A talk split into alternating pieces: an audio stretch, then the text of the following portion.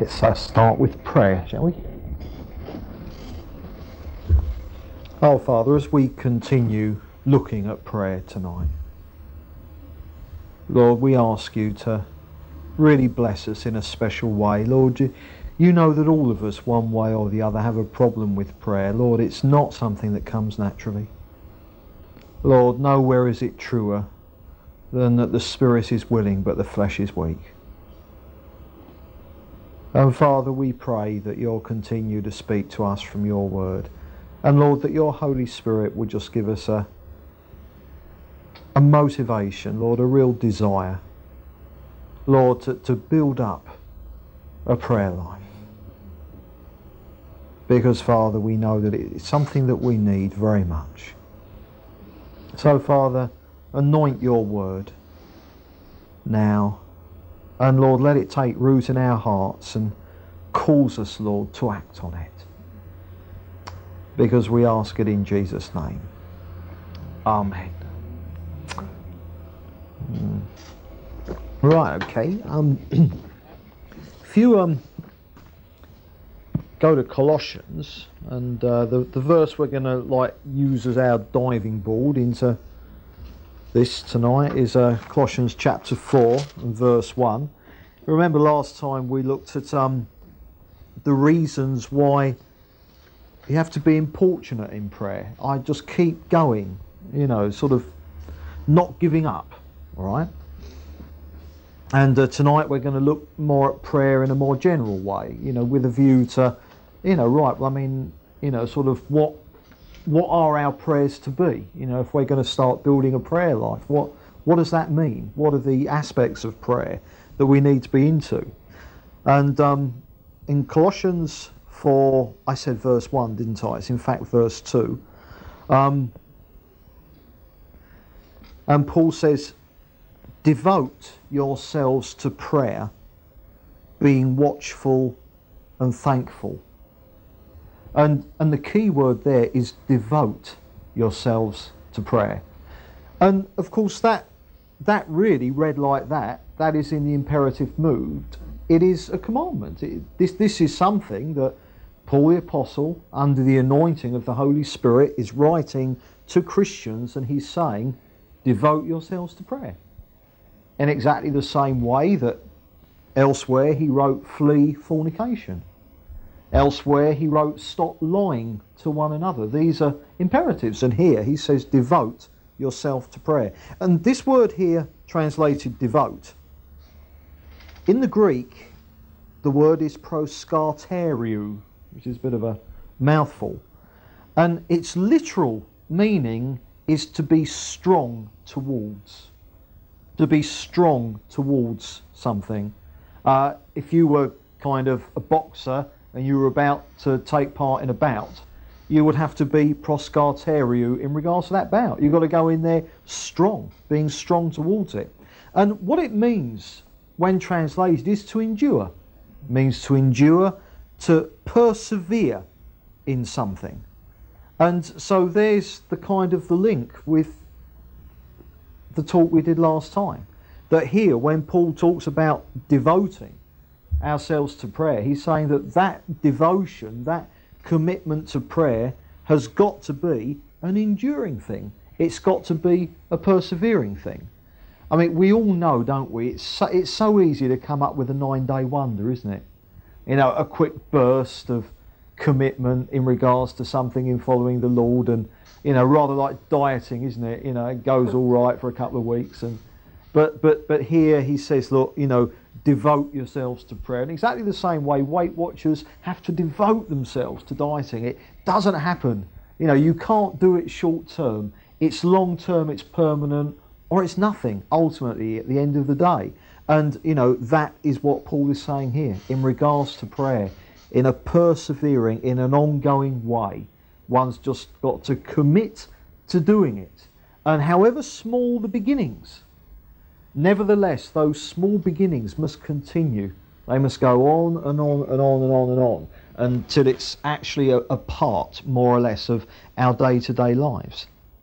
And so what we're going to do today is, if you go to Matthew chapter 6, we're actually going to go through the section in Matthew that deals with what has become known as the Lord's Prayer.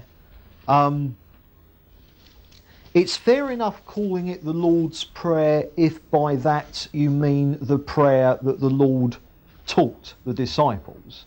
But it's much better actually to think of it as the disciples' prayer, because there's bits in it that Jesus never had to pray.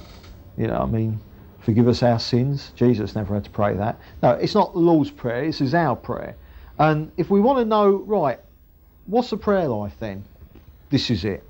So let's, I think we'll read through it. We'll go from verse 5. We'll read through it in one chunk, and then we'll go through it verse by verse. So Matthew chapter 6, and start at verse 5.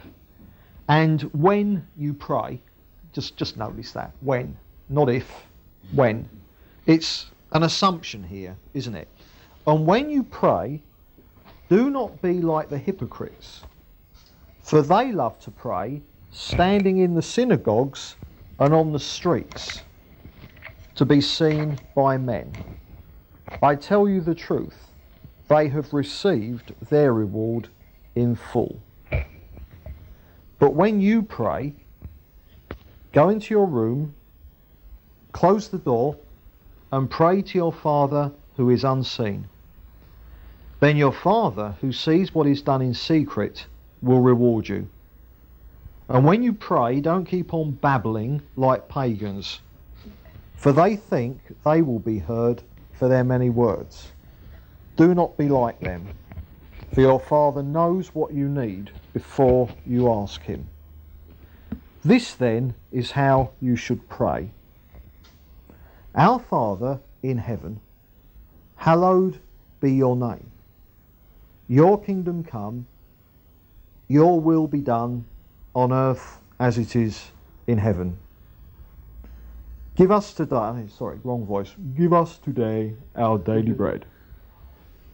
Forgive us our debts, as we also have forgiven our debtors. And lead us not into temptation, but deliver us from the evil one. Or an alternate translation is deliver us from evil, all right, which in fact we'll do. For if you forgive men when they sin against you, your heavenly Father will also forgive you.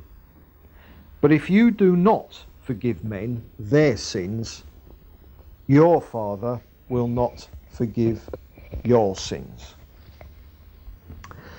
Right, well let's take that, starting at verse 5. Let's just take it one verse at a time. And when you pray, as I notice it's when, not if. When you pray, don't be like the hypocrites, for they love to pray standing in the synagogues and on the street corners, to be seen by men. I tell you the truth, they have received their reward in full. The first thing to understand, that prayer isn't a show for others. That's what Jesus is saying here. That it's very easy, because we're sinners, because of our pride. It's very easy to sort of think, right, I'm going to start becoming a praying person, and you're doing it for the benefit of other people. That your focus is other people, and praying can become a means of trying to appear to be spiritual. And Jesus warns the disciples against that. And he says, don't be like them. And the only reason that Jesus bothered to say to the disciples and to all these people here, the only reason he bothered to say don't be like them is because there was every possibility that they could end up like them. And it's exactly the same with us. It doesn't matter how long we might have been following the Lord. I mean, our hearts are self-righteous, our hearts are proud. And it's so easy with prayer to end up doing a kind of a spiritual thing so that other people see, rather than directing prayer, which is primarily speaking to the Lord. And, sort of like you end up in effect praying to other people because you're doing it for their benefit, so that people look on and think, oh, what a spiritual person. And hypocrite in the Greek, the actual Greek word translated hypocrite in our Bibles is Hippocrates, and it's the word for an actor. And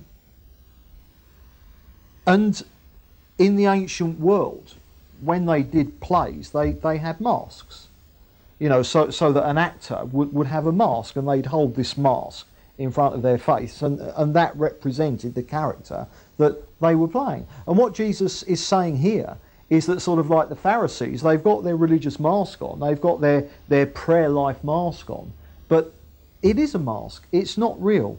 Behind it lies pure hypocrisy and self-righteousness. And so that's the important thing to realise, that prayer is us and the Lord. It's not others. I mean, obviously others are going to, you know, be involved in the sense that we pray out loud together, and that's fine and that's great, but we got to make sure that it's not ultimately a show, that it's not to be seen by men. And what Jesus said is that if that's what you end up doing, he says, that's what the Pharisees are doing. He says they're doing it so that other people think well of them. They're doing it to be seen by other people. And he says, well, they've received their reward in full. They've done it in order that people look on and say, oh, isn't that wonderful, they're praying.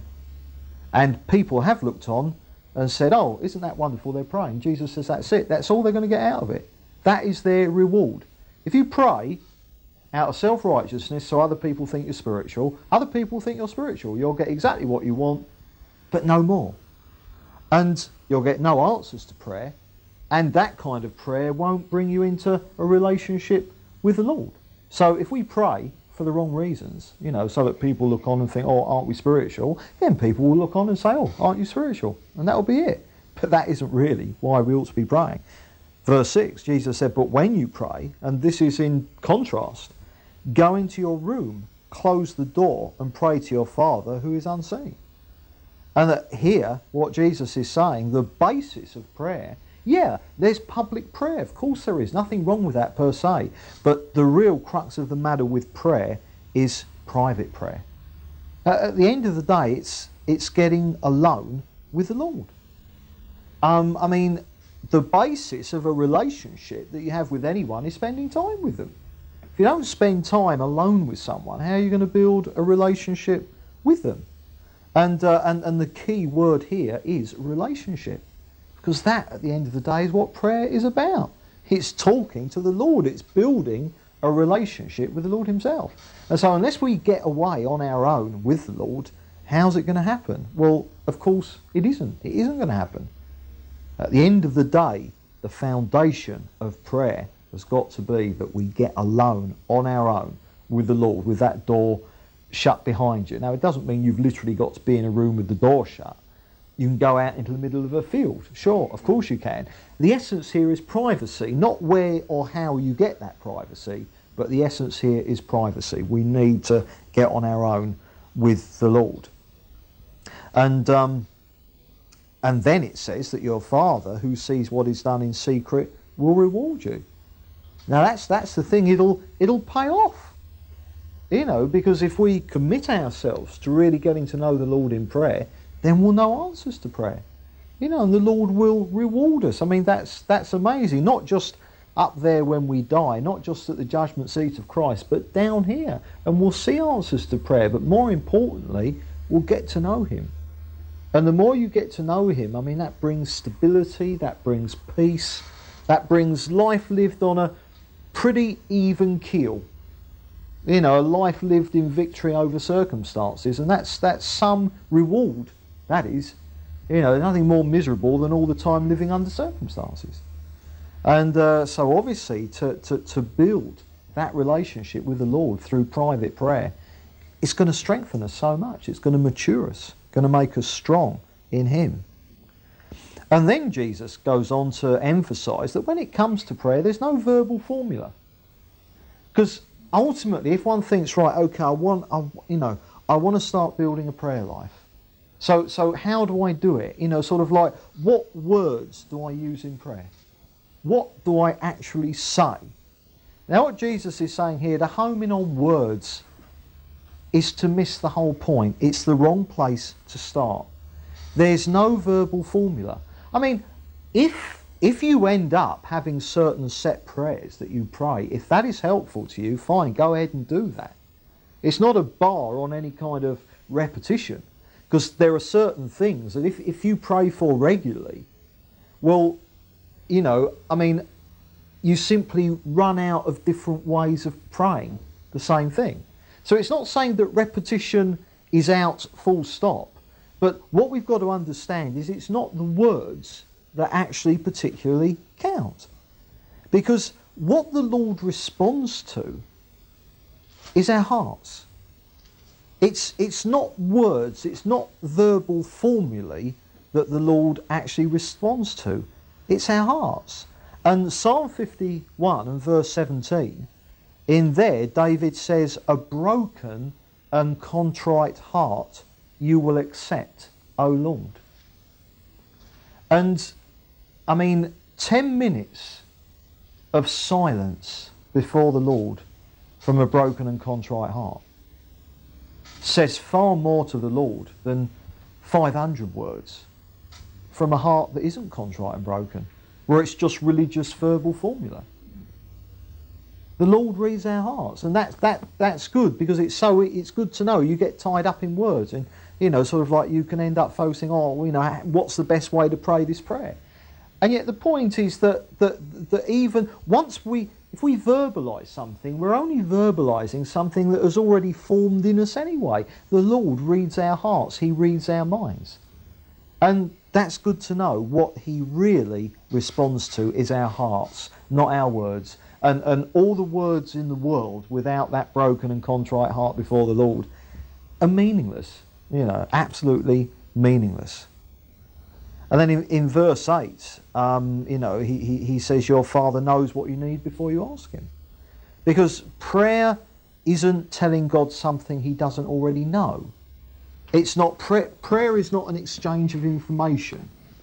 Now, prayer will involve the Lord informing us. Yes, we will learn things in prayer, where we hear God's voice. I put that in inverted commas. In whatever way it is, we will be receiving information from the Lord. But we mustn't think that it's an exchange of information. The Lord does not end up being informed by us about anything, because He knows everything already.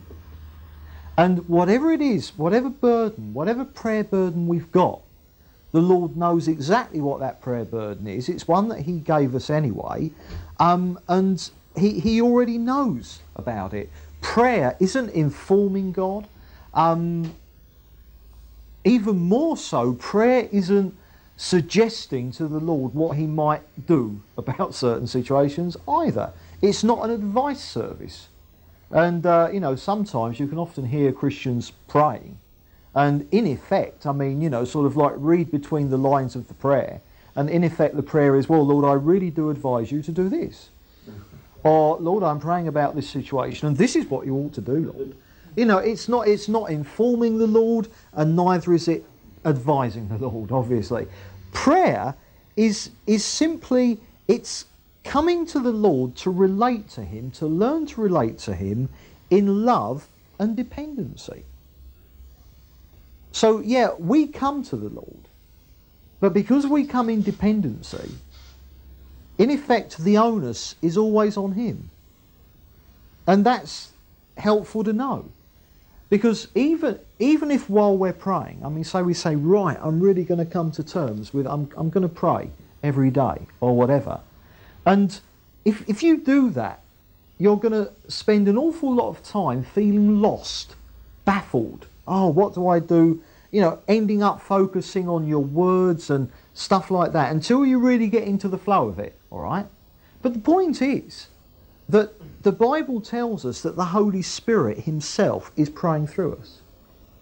So even if you feel outwardly that prayer time, it's going all wrong, it's not actually going wrong, because the Holy Spirit is praying through us all the time, and the Lord is reading our hearts, He's not reading our words.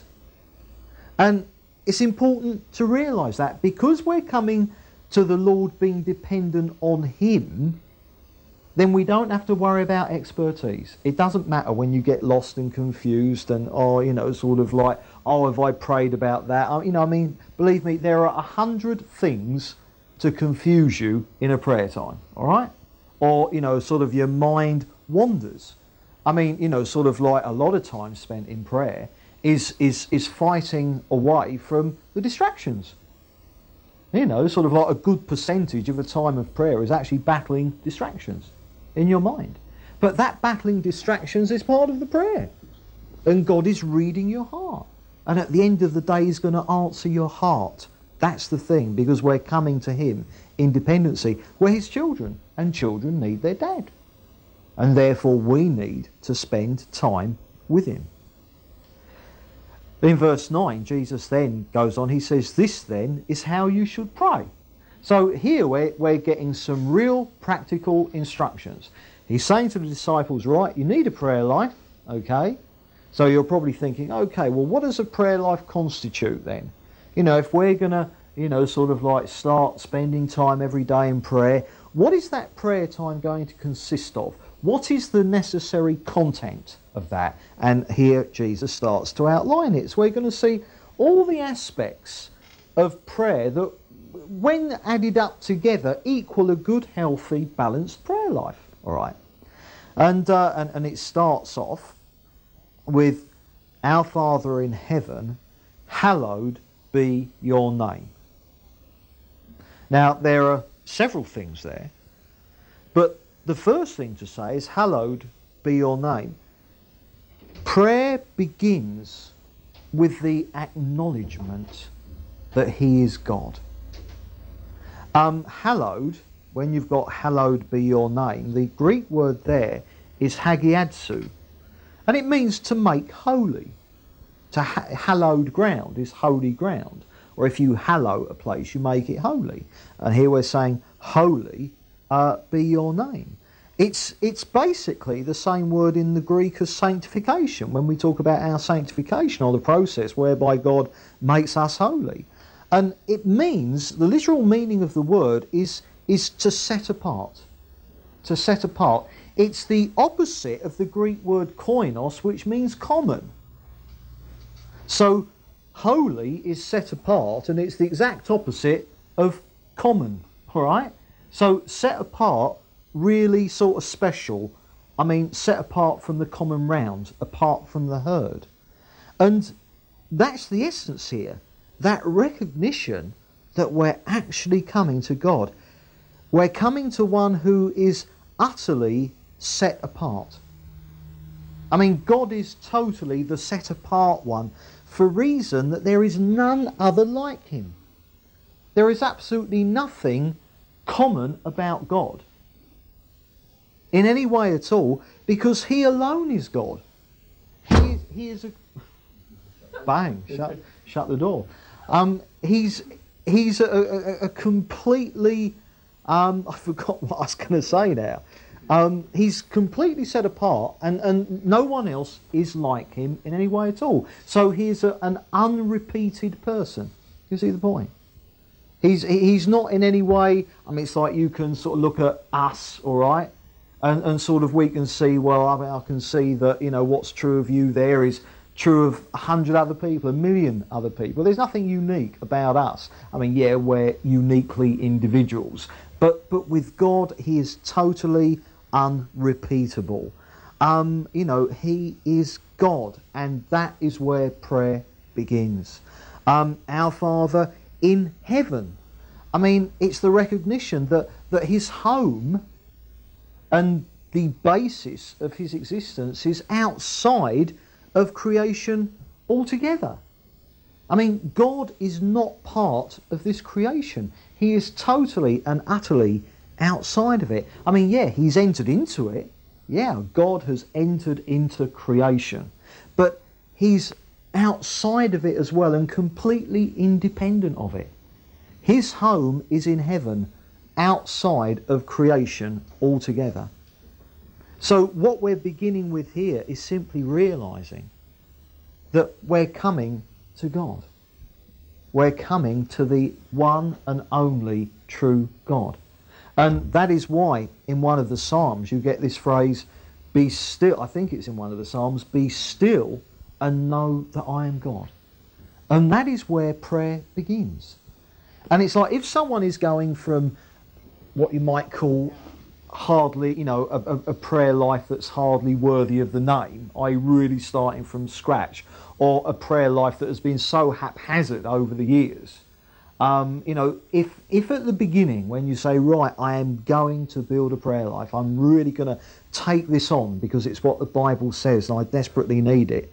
If initially it just ends up 5 or 10 minutes in complete silence, just realising that it's God that you're coming to, that's a good beginning. The first brick has gone on. Now, obviously, you'll build on that. But if you end up there for a few days or a few weeks, that's fine.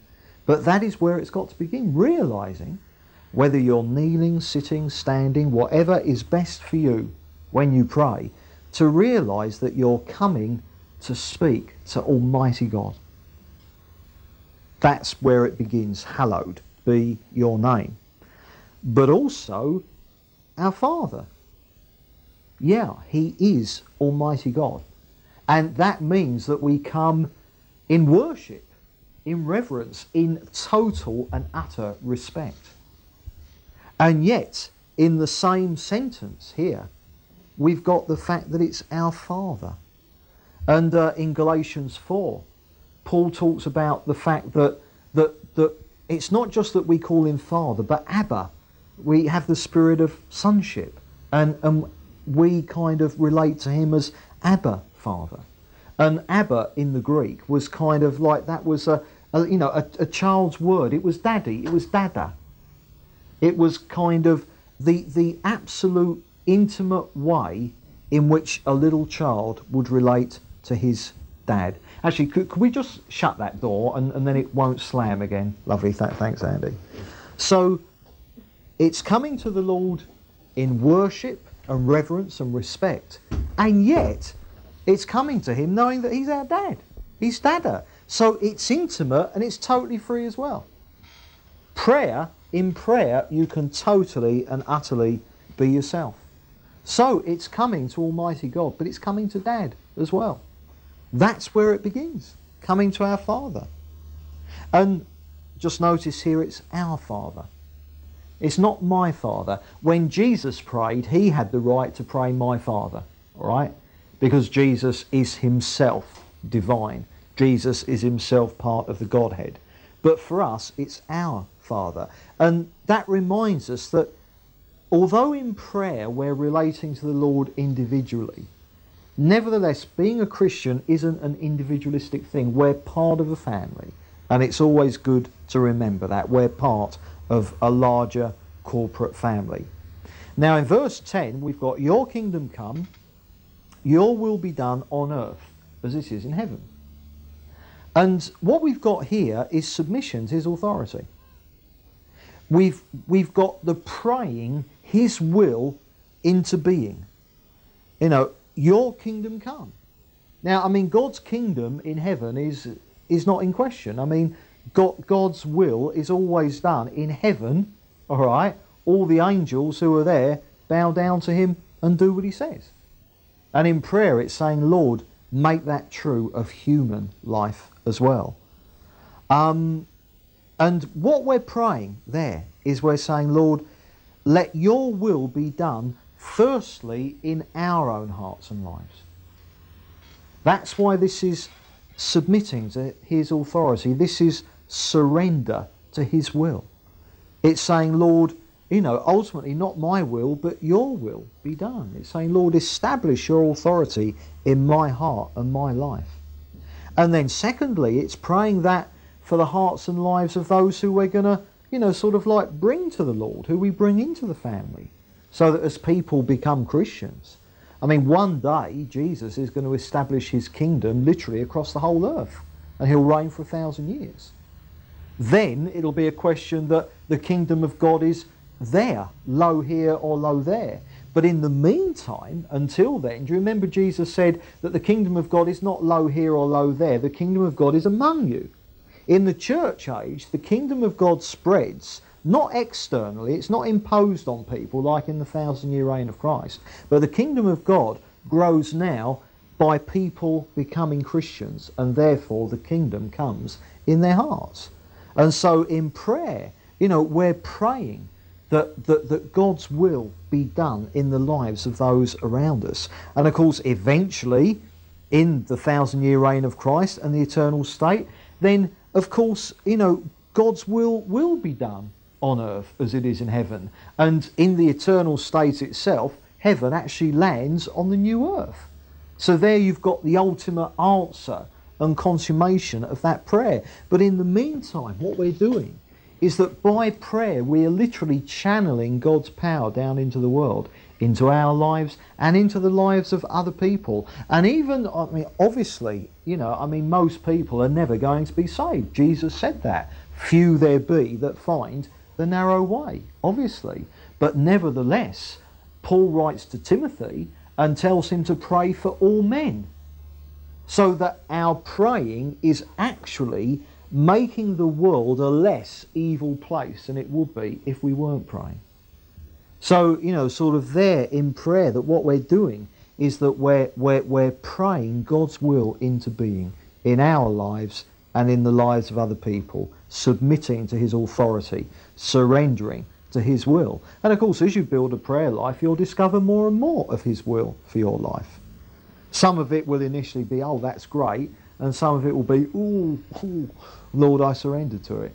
No, but that's the way it goes. And what we've got here is a basic way of defining prayer, exactly what prayer is. It's one of the means, not the only means, but it's one of the means by which God's will is done and God's work is established. That is what prayer is. And if we don't pray, if we're not praying people, then there are lots of things that God wants to do in my life that he won't do if I'm not praying. And there are things that God wants to do in other people's lives that he wants me to be praying for. And if I'm not praying, I'm hindering what it is he wants to do.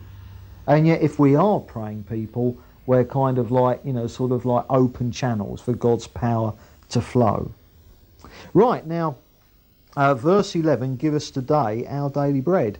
We have two basic and ongoing needs as human beings. And verse 11 deals with the first one. And that the first ongoing need that we have is material provision. God has made us physical beings, therefore we need physical provision on a daily basis. And bread in the Bible, give us this day our daily bread. Bread in the Bible represents the things that we need. Bread represents the necessities of life as opposed to the luxuries of life. Now, can you see the difference? We need food, we need water, we need a roof over our head, we need clothing, etc., etc. But it represents that, not the luxuries. Now then, it doesn't mean that God won't bless us with the luxuries as well, but it's a question of seeing that that is purely icing on the cake. We have no God-given right to pray for luxuries and automatically expect God to answer them. But we do have a God-given right to pray for our needs and expect God to meet them. Now that's an amazing thing. I repeat, you can't automatically expect God to meet your luxuries, although in his grace he very often does. But we do have a God-given right here to receive the things that we need. And, and so that is something that we need to be praying about. Every day, praying, Lord, give me today the things that I need. And obviously if you're married, you're going to be praying that for your wife and for your children or whatever. And that what we've got here basically is an acknowledgement, really, that even your wages, are God's provision. It's all too easy to think, well, okay, but I go out and I do a job and I earn a certain amount of money and I budget the money and, obviously my kind of, my daily bread is guaranteed tomorrow whether I pray or not, isn't it? Well, yes, because God is merciful, actually it is. But it doesn't mean that you oughtn't be praying about it. And of course, what it means is it's acknowledging that even our wages aren't ours. It's so easy to think, well, I work, I get wages, I provide for my needs. And even as a Christian, you can sort of think, oh, well, yes, I mean, I know that God, blah, blah, blah, blah, but basically what's he got to do with it? It's an ongoing thing, isn't it? This is just automatic. Well, remember, the earth is the Lord's and the fullness thereof. Now then, those wages are the way that God provides your daily bread. But what you mustn't ever do is to cut, to cut God out, to take it for granted. To say kind of like, I earned it and it's mine. We must pray for it. Yeah, you know that you're going to get your wages on Friday or at the end of the month or whatever. And therefore you know that for the week after that you'll be able to buy your daily bread. But nevertheless, I put it to you that it's only right and proper that you pray for it. I'll give you a good reason, all right? It's only by God's grace that you're going to be at work next week. See? It's only by God's grace that he's not going to turn your button off. It's quite a phrase in now, isn't it? God's finger hovers over an on button and an off button in heaven. And if he presses your off button, it's all over anyway. Our health, we take it for granted, don't we? It's God who's providing it every day. And, so, yeah, we must pray, Lord, give us this day our daily bread. And but there's another side to that. Your wages, though they may well be set, or for most people they are, all right, they're kind of set, they're God's provision. But what that means as well is that your finances are not in any way limited to your wages. Should ever you find yourself presented with a need that you have, that is over and above what your wages can honestly secure and pay, well, the Lord will take care of it. Can you see? That's the other side of that coin. That financially you're not limited to your wages. Now, I'm not saying suddenly start having a lifestyle whereby you're spending more than you earn. That's not what I'm saying. But I'm saying that if you ever get into an honest scrape or whatever, where there's a need that is more than your wages are, well, don't worry about it. Give us this day our daily bread. You see, the Lord will provide for your needs, usually, normatively, through your wages, but if ever the wages aren't enough, then he'll provide through somewhere else. So give us this day our daily bread. That's vitally important. And you'll find that life will go a bit smoother. I suppose in some ways I've got an advantage here. So as Belinda, we live by faith. I suppose one could argue, I wouldn't want to find out what would happen if I stopped praying this every day. All right. Might aid my diet. Who knows? I don't intend to find out. But nevertheless, it's important that every day we're praying that God will provide our needs. We mustn't take it for granted in any way at all. So then, you start building a prayer life and you think, well, okay, so what do I pray? Well, there's something else to pray. We've seen just that kind of, Lord, there's praise and worship. Be still and know that I'm God, our Father, hallowed be thy name. We've seen praying God's will to be done. Lord, I pray that your will be done. Now we're saying, and Lord, provide what I need. Lord, I need petrol in the car, I need food every day, Lord, just provide everything I need. You see, these are the building blocks. These are the sorts of things we need to be praying. Now then, the second basic and ongoing need, all right, we're material, so we have material needs. Give us this day our daily bread. But our second basic and ongoing need, as much as food every day, because you get hungry every day, secondly is verse 12, forgive us our debts. We need every day forgiveness of our sins. Now then, we got to do a bit of a Greek here, all right? Let's just do this very quickly. In the Gospel of Luke, you get his account of Jesus teaching this prayer, which Jesus obviously did on different occasions. And in the Luke account, the word that he uses here, forgive us our boom, he uses the straight Greek word for sins, hamartia. All right? So in Luke's account, you get forgive us our, and then the Greek word is hamartia. And that is the basic straight Greek word for sin. And it means a falling short or a missing of the mark. It's an archery term. You know, sort of like there you've got the target, there you've got the bullseye, you fire the arrow, you miss the target, you miss the bullseye, you have missed the mark. It's a kind of not coming up to scratch. That is basically the meaning of the Greek word translated sin. The Greek word there is hamartia. But here, and the NIV has got this right, okay, the word is not hamartia, the word here is ophelema, and it means a debt. Quite rightly, the NIV has got this correct. And the reason that we've got ophelema here, or debts, is that it's showing us a particular aspect of sin. Hamartia tells us that it's a falling short. But here, what we've got is the idea of debts. And it's highlighting that precisely because God is hallowed, because God is holy, because God is righteousness and because of his justice, therefore, because of that, in regards to our sin, an expiation, all right, a payment is needed through suffering, a payment of the debt of sin. So that we saw in the Salvation series that Jesus was our expiation, i.e. a payment had to be made, and that payment was suffering because the wages of sin was death. A payment had to be made so that the penalty of sin was paid. Now then, Jesus, he was our expiation, he suffered in our place, all right? And so the point is that whereas we deserve the lake of fire, that's what we actually deserve, what we have instead is salvation. Now the point is that Jesus paid that debt for us. And therefore, we owe him something in return. We are very much indebted to Jesus. And that is why here we pray, Lord, forgive us our debts.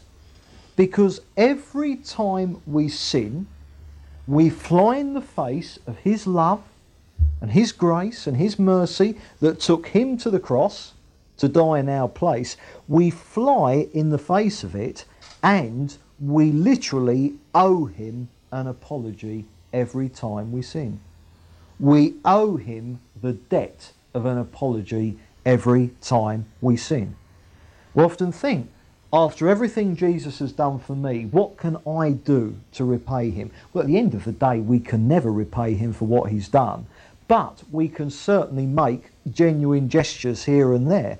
And one of them is the idea that when we sin, then we owe him an apology. And confession of sin is part of how we pay that debt.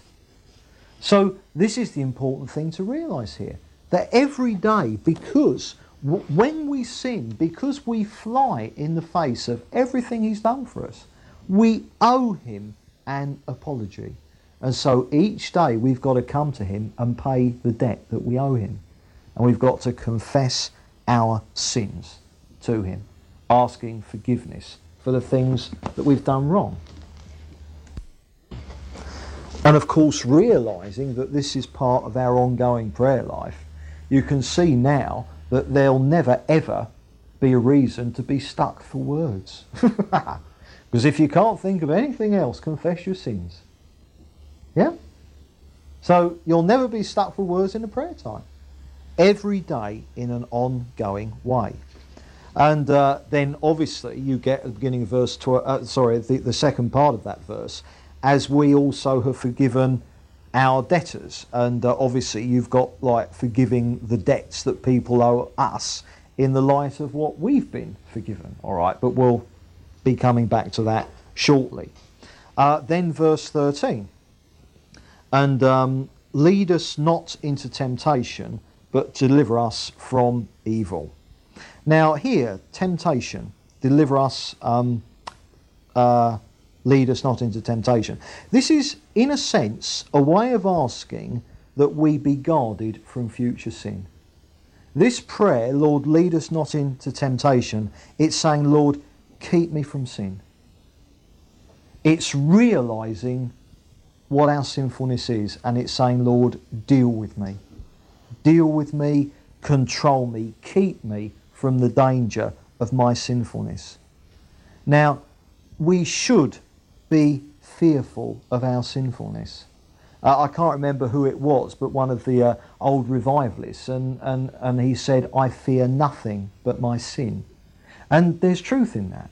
We should be fearful of our sinfulness and what it can do both to us and to others. Now we've all tasted of that, haven't we? We all know what our sinfulness does to us. And we all know what our sinfulness does to other people.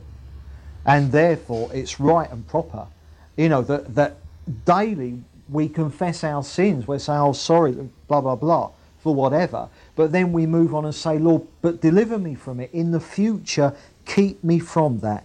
Deal with me so that the power of sin over me decreases." That's what that means. Lord, lead us not into temptation. And so that's saying, Lord, deal with my sin. And then deliver us from evil. Now, this is... the word for evil here is not the usual Greek word for evil.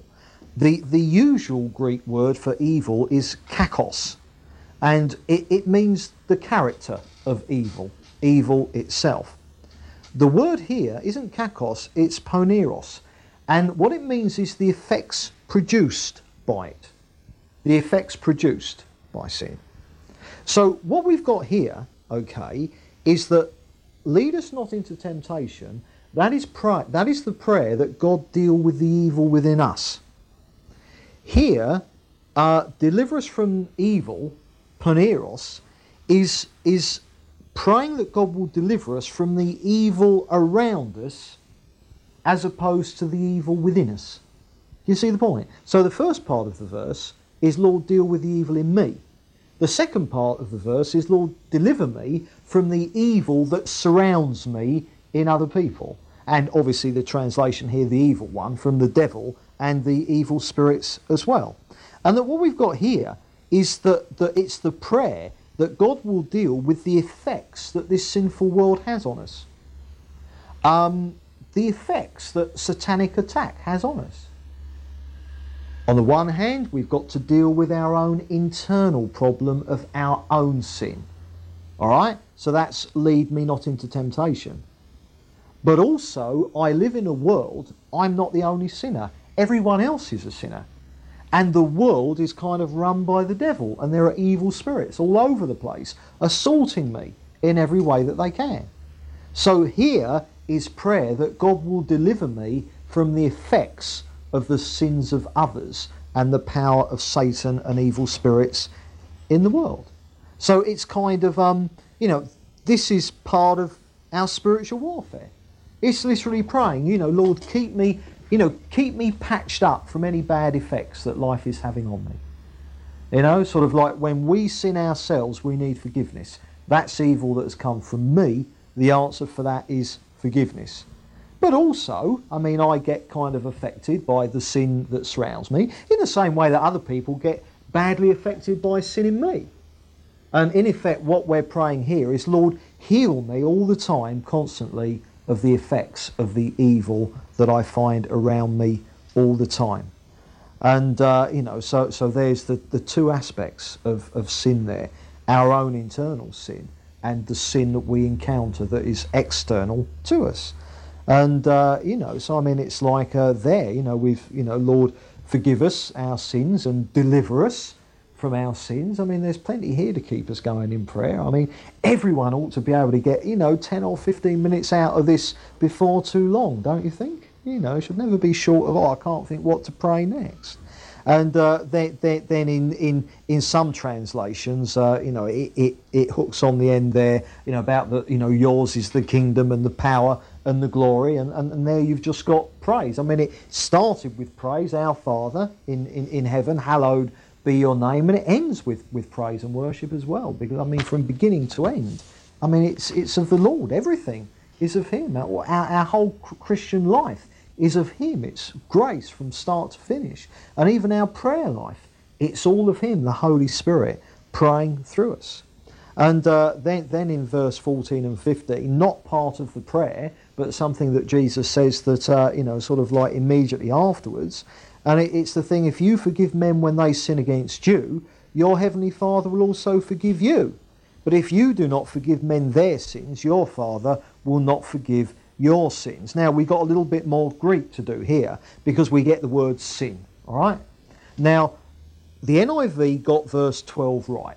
It should have been debtors, not sin. It got that right. But the NIV has got this wrong, all right? This shouldn't be translated sin. It's not hamartia, all right? It's not the basic fundamental Greek word for sin, all right? So it shouldn't be translated sin. It's not ophalema, so it shouldn't be translated debts. The reason, the actual Greek word here is paraptoma, and the translation should be trespasses. All right? Forgive trespasses. Now, let me explain why. Paraptoma means a false step. It means a deviation from uprightness and truth. It means putting a foot wrong. And that is why it should be trespasses. Because, after all, what is trespasses except putting a foot wrong? If you're trespassing, you're putting a foot wrong. You're putting your foot somewhere it shouldn't be. You see the point? So to trespass is to enter property where you're not allowed to be. It is putting a foot wrong. And of course the point is that here Jesus is speaking in regards to other people's sins against us, all right? And that we've got to forgive them. And the reason that kind of, you know, sort of trespassing is tied up with sin here is that if I sin against you, or if you sin against me, all right, then what we do, I mean, obviously all sin is against the Lord, so it does it to him, but if I sin against others, it does it to them. What is happening is that I'm invading and walking all over your rights. Do you see that? If I sin against you, I am invading and walking all over your rights. Now, I mean, Paul says that we should, you know, be in debt to no man. That the only debt we ought to, you know, have to pay off to people is that we owe people the debt of love. Now, you, along with everyone else in this world, have the divine right to be treated by me in love. You have that divine right to be treated by me lovingly and respectfully. And exactly the same way, I have the divine right to be treated respectfully and lovingly by you. Now then, the point is, if I sin against you, which is the exact opposite of loving and respecting you, if I sin against you, I have invaded your right to be loved and respected by me, and I've walked all over it. I have trespassed on your rights. I have trespassed against you. Can you see the point?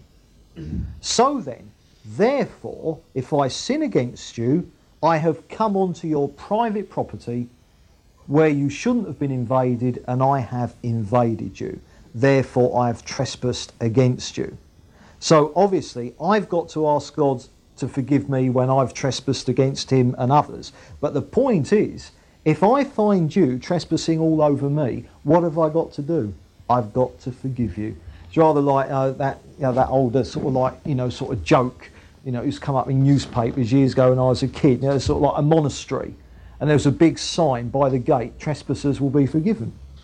And that is literally what you've got here. Not trespassers will be prosecuted, but trespassers will be forgiven. And that is the attitude that we've got to have in regards to each other. So we've seen here that there are three aspects of sin. There's missing the mark, there's owing the debt of confession, and there's this trespassing against each other. And what Jesus is doing here is he's saying, look, you have got to make sure that you have completely forgiven everyone who has trespassed on your property, who have come into your life and abused you and sinned against you in any way. You must forgive them. And the condition for you being in fellowship with God and having your sins forgiven is that you have forgiven others their sins against you. And of course, tying it up with one of the parables that Jesus told, the point is that we must forgive the fiver that other people owe us. in the light of the £1 million debt that God has forgiven us. And you've got a situation, where sort of like, I owed £1 million and God has written the debt off. Says, no, written off. Now, other people who owe me a £5 here and there, how can I go and shake them by the throat demanding my £5? I can't.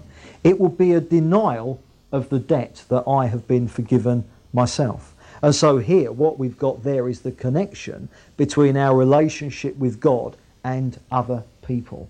And that's important, because in the context of here having a private prayer life, which is what Jesus is teaching on, in that context, believe you me, it is very easy to end up deceived in a very, very spiritual way.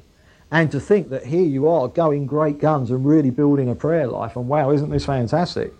And yet you're forgetting to forgive other people.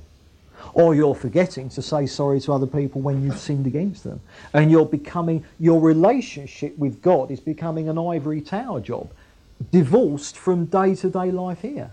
And Jesus is saying, but of course don't forget that your vertical relationship with God is only as good as your horizontal relationship with those who are around you. Because as I say, it's very easy to escape into prayer to avoid our responsibilities sometimes. And I know what it is to, it's sort of like, have you ever, busily repented of everything except what God is convicting you for? I've done that. God's convicting me of something and I'm desperately trying to get away from it, so suddenly I'm very prayerful or whatever. So I'm not saying don't be prayerful, but remember, this thing started off with Jesus, a warning against hypocrisy in prayer, all right? Prayer and building up an individual relationship with God, all right, must never take us away from the fact that we've got to remain right with people down here. If I'm not right with others, then I'm not right with God either. Now, what I just want to do by way of tying up here is to actually just quickly go through the five types of prayer that you get in the Bible. There are five types of prayer. We'll have a quick look at each one of them. Now, the first one is praise. That is the first aspect of prayer. Praise or worship. I think praise and worship, they're basically the same thing. And praise, glorifying God for who he is. Acknowledging him as God with all his attributes. That is what praise and worship is. Responding to God as God. And in the verses we've looked at, this is where hallowed be thy name comes into it. It starts with worship and praise. If you go to Psalm 148, and we'll just have a look at... for each one of these types of prayer, we'll actually see it quite specifically. And I could have chosen any one of a million verses for this, but Psalm 148, we'll just read from verse 1, gives you the basic point. Praise the Lord. Praise the Lord from the heavens. Praise him in the heights above. Praise him, all his angels. Praise him, all his heavenly hosts. Praise him, sun and moon. Praise him, all you shining stars. Praise him, you highest heavens, and you waters above the skies. Let them praise the name of the Lord, for he commanded and they were created. Now, you get the idea, and it just goes on, praise and praise and praise. And why? Because he created us, acknowledging that he is our God. And so that is where prayer begins. Praise, worship, hallowed be your name.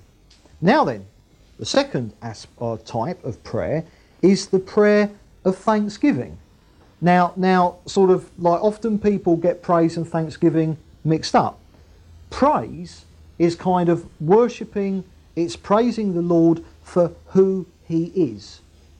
Thanksgiving is giving thanks to God for what he has done. Now, can you see the difference there? Praise is worship, praising him for who and what he is. Thanksgiving is thanking him for what he has done. So our salvation. Thank you, Lord, that I'm not going to the lake of fire. The best thing that ever happened to any of us was that we've been saved from the lake of fire. We're going to heaven. We're not going to the lake of fire. It's thanking him for our wives, thanking him for our husbands, our children, saying, thank you, Lord, for my car, thank you, Lord, for my house, thank you, Lord, for loving me. I mean, it's as wide as the ocean. It's as deep as the sea, isn't it? It's thanking God for all his blessings and mercies to us. And that we ought to be people of thanksgiving. Thank you, Lord, for the, thank you that you did give me my daily bread today. Thank you, Lord. Thank you. Go to 1 Thessalonians.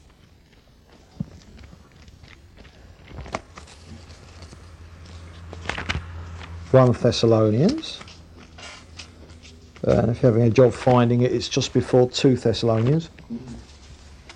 Chapter 5. And verse 16 to 18. Be joyful always. Pray continually. Now that word continually means constantly. It, in the sense of on and off. Keep going. It's the word for a hacking cough in the Greek. It doesn't mean, sort of like that you're doing it perpetually all the time. But if you've got a cough, it's always there. It doesn't mean you're coughing every second of every day, but that cough is a feature of your life on a intermittent but regular basis, and that's what the Greek word here. So prayer should be going on in that kind of intermittent way all the time in our lives. And he says, and give thanks in all circumstances, for this is God's will for you in Christ Jesus. Now it doesn't say thank God for all circumstances. There's a very popular false teaching some years ago, which if you praise and thank God for every situation, that will be the key to an abundant life.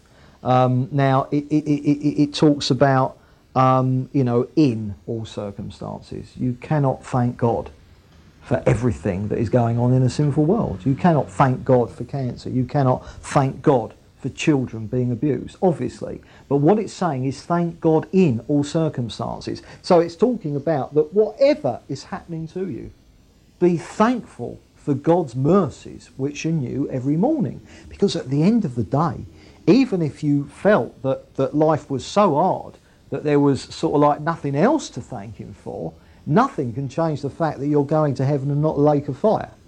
But obviously there are always so many things to thank him for. So in all circumstances, there should never be a time when we're not thankful. Whether you're happy or sad, you should always be thankful every day, thanking the Lord for his love and his blessings and his mercy. And also here, it answers the questions. Often we think, well, how do I know what God's will is? This thing about God's will. I'm no good at guidance, all right? So how do I know what God's will is? Well, here's something. Even if you're completely lost in your Christian life and feel I just don't know which way to turn, this guidance, I find this really difficult. I don't know what God's will is for my life. Well, here's one thing that you do. For this is God's will for you in Christ Jesus, to give thanks in all circumstances. So, whatever it is you need to know God's will about that you don't, we'll get on with this. Then you're being obedient to what you do know of God's will. And if you're obedient to what you do know of God's will, you've got a much better chance of hearing from the Lord what you don't know of his will. So, there you have it. Pray continually, give thanks in all circumstances. So there's thanksgiving. Now then, the third type of prayer that we have to pray, we've already seen it, is confession. Confession. Psalm 66 verse 18, if I regard iniquity in my heart, the Lord will not hear me. So therefore, we must confess our sins. Because we're confessing them to God, we're talking to him, it's prayer. And 1 John 1 verse 9, if we confess our sins, he's faithful and just to forgive us our sins and to cleanse us from all unrighteousness. That, in the verses we've looked at, the so-called Lord's Prayer, forgive us our debts. All right, so confession, that is part of our prayer. Now then, fourthly, petition. The prayer of petition, or some people like to call it supplication. Basically, what it boils down to is this is give us this day our daily bread. All right, petition is when you're praying for what you need and what you want. All right, now give us this day our daily bread. All right, That is prayer for what we need, all right? That's guaranteed. But petition or supplication goes beyond that, and we're quite free to pray for what we want. You're quite free to pray for luxuries. And you're quite free to pray for what you want, because God is quite free to say no, obviously. But often he says yes. But go to Philippians, because it's good to know the freedom we have in Christ, isn't it, as they say. You're free to ask and he's free to say no. Philippians, there you are, the secret of a successful prayer life. Philippians chapter 4, and we'll start reading from verse 4. It says, "Rejoice in the Lord always. Again I will say it, rejoice." So there you've got the thanksgiving again. So there's no getting away from that. And he says, "Let your gentleness be evident to all. The Lord is near." And he says, "Do not be anxious about anything." So we're going to see, if you're worried about anything, the answer to that is to pray. I mean, after all, why pray when you can worry? Mm-hmm. And he says, "But in everything, by prayer and petition." Now, to petition something is to ask. You know, I mean, you often get these groups, they take their petitions, don't they, to number 10 Downing Street. "Oh, we got 28 million signatures, all right, you know, we want income tax abolished." And so you get a petition and you take it up and you're saying, this is what we want. We're making our requests be made known. He says, "But in everything, by prayer and petition with thanksgiving." There's that again. You see, you've got to keep the thanksgiving up, all right? It's no use saying, you know, "Lord, I really do pray that you'll bless me with that hi-fi that I want," if you're not thanking him for the one you've got, or the one you used to have before it blew up, or whatever reason you're praying for another one. You see the point? The thanksgiving has got to be there all the time. So, in everything, present with thanksgiving, present your requests to God. And then lovely bit here, "And the peace of God, which transcends all understanding, will guard your hearts and your minds in Christ Jesus." Now, that's a verse we're really going to look into, you know, one day, or you know, but not here. But can you see the tie-up there with peace, being at peace? And that's part of, you know, of what I was saying earlier. You know, to have a good, balanced, mature prayer life, you know, to be right with God in an ongoing basis. I mean, it's going to mean peace, as opposed to the anxiousness and the worrying. You know, there's nothing to worry about. Absolutely nothing to worry about. So there we've got petition. It's praying for yourself and your own situation. That's what petition is. So, whatever it is, you know, it's, "Oh Lord, it's really difficult at work at the moment. I pray you'll really help me with that." Or, you know, "Oh Father, there's this, I'm really having a problem with this, Lord, really help me." Or, you know, "Oh Lord, you know, I think I need to change the car," or just whatever. "Oh Lord, I'd love to go on holiday this year." You see, it's things that you're praying that relate to yourself and for your own situation. And you mustn't back off from doing that. God wants to hear. You mustn't think that you must never pray anything for yourself. You know, it's where this kind of false humility, the old martyr complex, I'll never pray for myself, I only got to pray for others." That's daft. Of course you've got to pray for yourself. God is in relationship with you. He wants to provide for you. He wants to bless you. So that is part of it. So we've seen praise, thanksgiving, confession, petition, and then lastly, intercession. Now, intercession is when you pray for others, and when you pray for situations other than your own immediate one. Now then, intercession may include things that you're involved with. I mean, for instance, if you were interceding, if you were praying that God fulfill the vision that he's given us as a church. Now obviously you're involved with that, but it's intercession rather than petition, because it's not purely down to you personally. You see the difference? So basically, intercession is when you're praying for others. All right. Go to 1 Timothy. And if you're having a job finding that, it's just before 2 Timothy. 1 Timothy, and find chapter 2. 1 Timothy, chapter 2. And we'll read the first two verses. Paul says, "I urge then, first of all, that requests, prayers, intercession, and thanksgiving be made for everyone." That person you're having a job with at the moment, every now and then say thank you for them. Very hard to resent someone that you pray for every day. It's that impossible. So that, it's a tip there. People, you're not getting, someone getting up your nose, pray for them. It's the equivalent of sneezing. Getting up your nose, oh, never mind. So he says, I urge then, first of all, that requests, prayers, intercession and thanksgiving be made for everyone, for kings and all those in authority, that we may live peaceful and quiet lives in all godliness and holiness. Now that's as wide as you can get. He says intercession for everyone. Yeah? So that's pretty, you should be, out of everyone, I reckon you could find one or two to pray for every day, do you reckon? What we're seeing here, there's no shortage of content, is there? But this is what intercession, last time, we saw the prayer, the effective prayer of the righteous man, didn't we? In James chapter 5, and Elijah. And this is what it is. Elijah, that kind of prayer was intercession. And that's the fifth type of prayer. And it's praying for others in our own fellowship, obviously. So it includes praying for each other, praying for unbelievers, people who we know, who we want to see come to know the Lord, family, neighbours, whatever, people at work, our country. That's the importance of praying for kings. And I don't quite, in this country, when you pray for our Queen, you're not actually praying for the authority, because obviously she's a rubber stamp. Still good to pray for her, But in effect, you've got to pray for the government, because in this country, under a constitutional monarchy, the Queen only reigns, but on the basis of what others set. So she's not the authority, so you've got to pray for the government as well. And oh boy, do the government need prayer. So you've got to do that, praying for our country, praying for other countries, particularly Israel.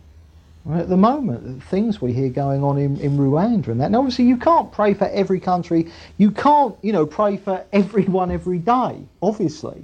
But can you see, that's what intercession is. Praying God's will for other people, all right? So situations that don't, include yourself. And of course, the great danger there is that you spend yonks on petition, but not much time on intercession. Make sure you spend more time interceding for others than you do praying for yourself. In the sense that, obviously, when it comes to confession of sins, take as much time as that takes. But what I'm talking about is that although it's right for you to be praying what you want, that's right and proper, the great danger is that you end up pretty good at that. You've got your shopping list. This is what I want for Christmas this year, and every day, and not praying for those around us. That's a danger. Remember, we've got to give more than we actually receive. So there are the five types of prayer. And believe me that Satan hates all five. He hates all five. Now, the only one that he could really live with is that if you only ever did number 4, that wouldn't be a problem. If all you ever did was ask God for what you wanted, that wouldn't be a problem to Satan. In fact, he'd love it. Because any Christian who only spoke to God about what they wanted, they haven't got a prayer life, they're kidding themselves. But I'll tell you, that lot together, or any combination, anything above number 4 on its own, anything more than that, Satan hates it. And that is spiritual warfare. That lot together, Satan hates praise. Why is it that Satan hates it when we praise the Lord? Because we're praising the Lord and not him. He hates it. He wants to be God. And one day someone's going to have to tell him. It's like, do you remember in the elections, the that natural law party with their yogic flying, and they had the party political broadcast, and it was really funny because on the news the next day And it's not often that newscasters come out with wry comments. But one of them said that, don't you think someone ought to tell them that they're not flying? Because of course they're bouncing. You know, they call it yogic flying, you know, but they seem to think that they're flying. And in exactly the same way, eventually someone's going to have to say to Satan, but you're not God. See? He thinks he is, but he's not. So that's why he hates praise, because we're not praising him. He hates thanksgiving, because we're not thanking him. He hates it when we confess our sins. Because, out of fellowship Christians aren't a threat to him. But in fellowship Christians are a dreadful threat to him. He's frightened of us. He hates us. What can he do about an in fellowship Christian? Absolutely nothing. Petition, as I say, he doesn't mind that in itself, if that's all you're into. But nevertheless, he doesn't want to see us blessed. Not if it's God blessing us. For instance, if being blessed financially, if that was going to take us away from the Lord, then obviously Satan would love to see that. But, Satan doesn't like to see us, children of God, being blessed by our Father. He hates us, and he hates Father as well. And he hates intercession. Because then you're kind of like, you're bashing him over the head in regards to what he's doing in other people's lives. It's rather like you're walking along the road and you see this bloke trying to break into a shop. So you make a citizen's arrest. He's not going to like you. Well, that's what intercession is. It's making a citizen's arrest in regards to what Satan's doing in other situations, in other people's lives. So when you put that lot together, you have got spiritual warfare. You have got the power of God being released in our lives individually and therefore corporately as a church. So from that, as I say, obviously from last week, everyone should be, on a, at least 10 minutes a day, more or less. Let's not be slavish. There can be days that, that happen and a specific, I hope no one ever spends a day without praying at all, even if it's in your head, chatting to the Lord, driving in the car on the way to work or something. But by now people should be starting to introduce a regular prayer time, more or less, most days. And as I say, even if you're only on 10 minutes at the moment, can you see there's enough here to quite reasonably start expanding it bit by bit? Don't try and take everything on all at once, but this is what a prayer life is, and we can't escape it. It's there, it's there. It's no use living at the bottom of Mount Kilimanjaro and trying to pretend you haven't got a mountain in your back garden. It's there. And in the same way, no matter how hard we find it to pray, and it's not easy, it just takes commitment, discipline and dedication, all right? But nevertheless, we can't pretend that this isn't in the Bible, because it is. And we can't pretend that it isn't vitally important, because it is. We cannot hope to know the Lord in the way that we ought to without this. Neither can we hope to be peaceful, consistent, mature, steadfast believers without this. It's there. And so, it's something that we've really, got to be taking on. And so, now, last week we saw how important it was to keep going, keep going. Don't give up on your prayers. Just keep going on and on and on.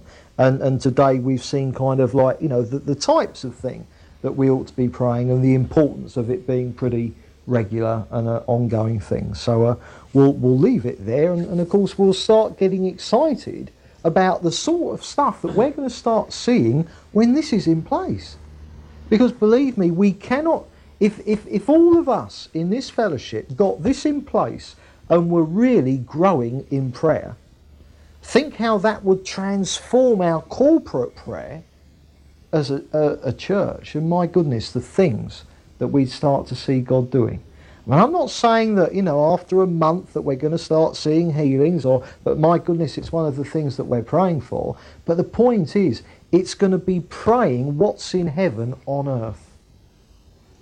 So that's got to be worth doing it, doing. So we'll just make sure that we do. Okay, right, we'll finish now.